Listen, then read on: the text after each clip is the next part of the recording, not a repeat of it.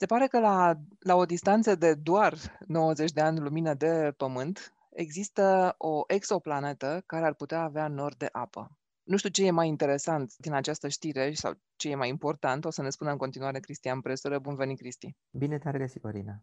Așadar, ce este spectaculos? Distanța de doar 90 de ani lumină sau că e exoplanetă sau că sunt nori de apă? Distanța, faptul că este foarte aproape. 90 de ani lumină, în termeni astronomici, este o distanță foarte mică. Sunt doar câteva stele, de fapt, în total la această distanță și faptul că pe una dintre ele, pe una dintre ele, așa de aproape, reușim ca să găsim o atmosferă ce ar putea conține apă, este fascinant. Pentru că putem să o studiem mult mai bine pe viitor. Scrie despre asta CNN, așadar e vorba despre o exoplanetă, hai să-i spunem și numele, T-O-I liniuță 1, B mic, nu ne încălzește cu nimic, dar totuși de ce e importantă? Uh, în ultimul timp, uh, cum să zic eu, trăim un fel de, de zonă de aur sau de perioadă de aur, dacă vrei, a astronomiei în care descoperim foarte multe exoplanete. Uh, până acum 20 de ani sau acum 30 de ani, nu, a zice că până acum 30 de ani nu știam nicio exoplanetă. În ultimii 30 de ani deja am descoperit multe mii de exoplanete. Deci este o perioadă de aur în istoria astronomiei și uh, asta ne, cum să zic eu, ne, ne deschide o fereastră către univers și uh, ne lasă să ne, ne, ne arată pur și simplu că în spațiu există și alte asem- planete asemănătoare Pământului, planetelor din sistemul, din sistemul solar, din sistemul solar și deci și în alte părți, cine știe, ar putea să existe viață. Sau chiar dacă am răspuns mai filozofic chiar așa de la început, asta este ideea de bază. Ideea de bază este că pe zi ce trece descoperim exoplanete noi și le descoperim din ce în ce mai aproape și le putem să le studiem uh, din ce în ce mai bine. Pentru noi, românii, mai are și o altă însemnătate și trebuie să spunem lucrul acesta, ca și în cazul, îți amintești, uh, cercetării despre care am vorbit și al cărei autor era, prima autor era Marius Stan, din Statele Unite. Diana Dragomir este coautoare a studiului și uh, profesoară la Departamentul de Fizică și Astronomie al Universității uh, New Mexico. De asta spuneam că, că pentru noi mai are o dimensiune importantă acest uh, studiu. Totuși, dincolo de aspectele acestea filozofice, exoplanetele, de ce sunt importante să le studiem? În primul rând, pentru că ne interesează, efectiv ne interesează dacă există planete asemănătoare Pământului. Și chiar dacă nu există planete asemănătoare Pământului, ne interesează să vedem cum arată celelalte planete. Și suntem norocoși, pentru că avem câteva metode de detecție care ne sunt la îndemână. O astfel de metodă de detecție, cea care a fost folosită și în acest studiu, este metoda tranzitului. Adică de multe ori în univers, unele dintre exoplanete, deci planetele altor stele decât steaua noastră, Soarele, deci unele dintre exoplanete trec prin fața stelei și în momentul când trec prin fața stelei blochează puțin lumina de la stea. Și lumina de la stea scade brusc pentru perioada în care exoplaneta orbitează prin fața stelei. Iar după aceea, bineînțeles, lumina își revine la intensitatea potrivită.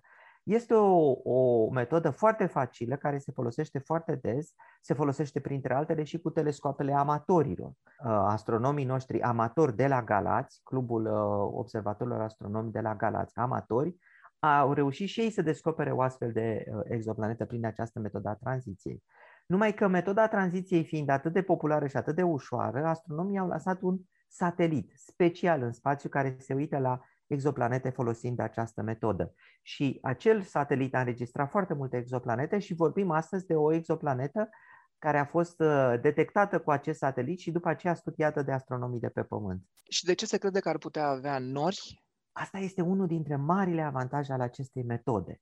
Imaginează-ți că la un moment dat, exoplaneta trece prin fața stelei, da? Ea blochează o parte din, din, din lumina de la stea. Ei, în primul și în primul rând, tu prin metoda asta poți să determini cât de mare este exoplaneta. Pentru că dacă blochează puțină lumină, înseamnă că exoplaneta este mică. Dacă blochează multă lumină, înseamnă că exoplaneta are un diametru mare. Deci poți să măsori dimensiunea exoplanetei. Este primul factor foarte important. Al doilea factor pe care poți să-l măsori este, este uh, perioada de orbitare în jurul stelei.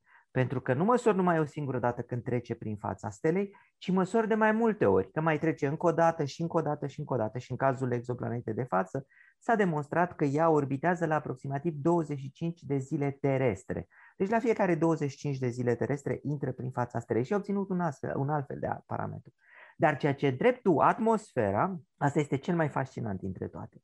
Să ne imaginăm din nou, exoplaneta este în față, blochează o parte din lumina stelei, dar atenție, lumina stelei trece o parte prin atmosferă, pentru că atmosfera este transparentă. Asta vedem și noi, de exemplu, la eclipsele, uh, la eclipsele de lună, atunci când lumina soarelui trece prin atmosfera Pământului, ajunge pe lună și o face puțin roșiatică. Din cauza asta, la eclipsele de lună, luna este puțin roșiatică, că lumina soarelui trece prin atmosfera Pământului. Uh-huh. La fel se întâmplă și aici. Exoplaneta este în fața stelei, lumina trece prin atmosfera exoplanetei și ajunge la noi. Deci, în afară de lumina stelei pe care o obținem oricum, pentru că, bineînțeles, vine lumina stelei și în mod obișnuit, o parte din lumină vine prin atmosferă și în felul ăsta putem să aflăm ce este în atmosferă. Tehnic vorbind, putem să măsurăm spectrul atmosferei. Iar aici, în afară de vapor de apă, ar mai putea fi ce? Hidrogen, heliu? Și metan. Hidrogenul și heliul fac parte din majoritatea ă, planetelor care sunt gazoase, așa cum este și, pe Păm- și în sistemul solar, pentru că planetele gazoase, Jupiter, Uranus, ă, Saturn, Neptun, ele au ă, foarte mult hidrogen și heliu, iar după aceea ne interesează ce alte elemente există în acea planetă. Iar în cazul planetei nou descoperite, se presupune fie că există metan, așa cum există pe planeta Neptun, fie că există apă, dar dacă există apă, există în concentrații ridicate. Deocamdată nu putem să facem diferența dintre cele două cazuri pe baza măsurătorilor de până acum, da, nu mă îndoiesc că se vor face măsurători pe viitor să se stabilească mai cu exactitate. Și dacă ar exista cantități însemnate de apă, asta, cum să spun, ne-ar putea pune pe traiectoria ne mutăm pe o exoplanetă? Ar putea, ar putea, pentru că e foarte important. Apa de acolo se află la o temperatură care este foarte apropiată de cea de pe Pământ, de doar 60 de grade Celsius o să spui, oh, 60 de grade Celsius, nu m-aș muta pe planeta respectivă, pentru că e foarte cald, e mai cald decât în verile din România, 60 de grade Celsius. Numai că la, cum să zic eu, la temperaturile atmosferice care există în general la multe dintre exoplanete, este o temperatură scăzută.